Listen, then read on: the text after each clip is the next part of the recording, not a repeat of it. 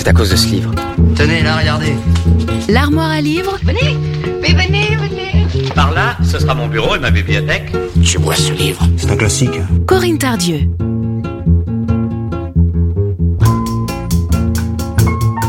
Bonjour à toutes et à tous. Nous sommes mardi et comme chaque mardi, l'armoire à livres revient avec aujourd'hui une nouvelle de Luc Baptiste. Les Français parlent au français. C'est une nouvelle très courte. C'est comme une brève de comptoir. Alors, je ne vous en dis pas plus, je vous en donne juste un aperçu par l'extrait qui va suivre. C'est parce que je ne les ai pas connus, mes arrière-grands-parents, je ne les ai jamais vus. Je ne sais pas à quoi ils ressemblaient. Ça remonte à trop loin. Ils sont là-bas avec mes grands-parents, du côté de ma mère et mes parents. Et moi, c'est là que je serai aussi. J'ai décidé. Il faudra que je prenne rendez-vous avec la police. C'est obligatoire. Sinon, on ne pourrait pas relever les corps. Il n'y a plus de place. J'ai téléphoné à ma sœur et elle m'a dit C'est toi l'aîné, c'est toi qui décides. Oh, c'est une formalité, hein, la police. C'est pour une signature. On recueille les ossements, on les met dans une caisse, on replace la caisse, il n'y a plus de place, il n'y a plus d'autre solution. On ne les a jamais vus, nos arrière-grands-parents. On n'a pas besoin d'être avec les fossoyeurs. Ça n'est pas forcément utile, j'imagine.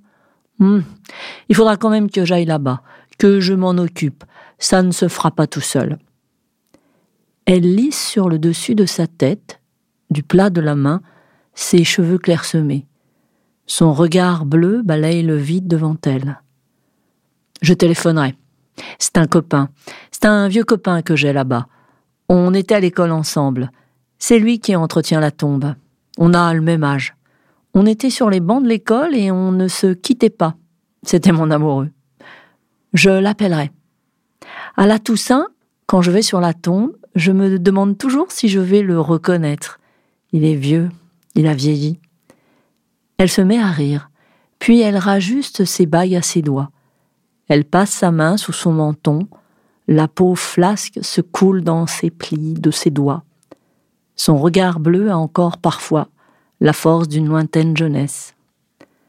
J'avais vingt ans, reprit-elle. J'avais une petite chambre au fond d'une cour du côté de Belleville. C'était un comptable qui avait cette maison. Il avait cette chambre vide.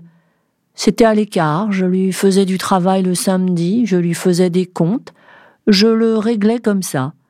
Le dimanche, il m'amenait, il avait des clients dans tout Paris. On visitait Paris.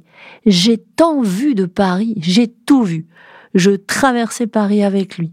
J'allais d'un bout à l'autre. J'ai connu tous les quartiers. On s'entendait bien. C'était mieux que de rester à la maison avec ma mère. Ma mère était malade.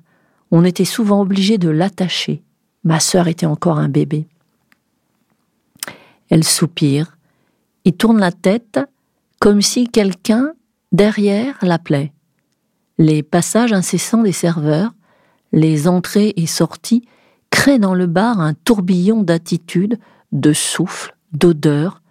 L'air est saturé de fumée et de buée. La machine à café crache de la vapeur.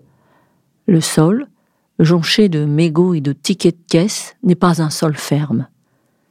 Une chanson qui dominait les voix se termine sur le jukebox. Et la même chanson recommence. Les clients au comptoir se retournent. Il n'y a personne devant l'appareil. Voilà.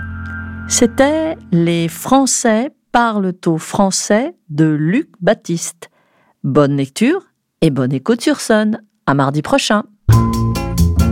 L'armoire à livres, tous les mardis sur Sun.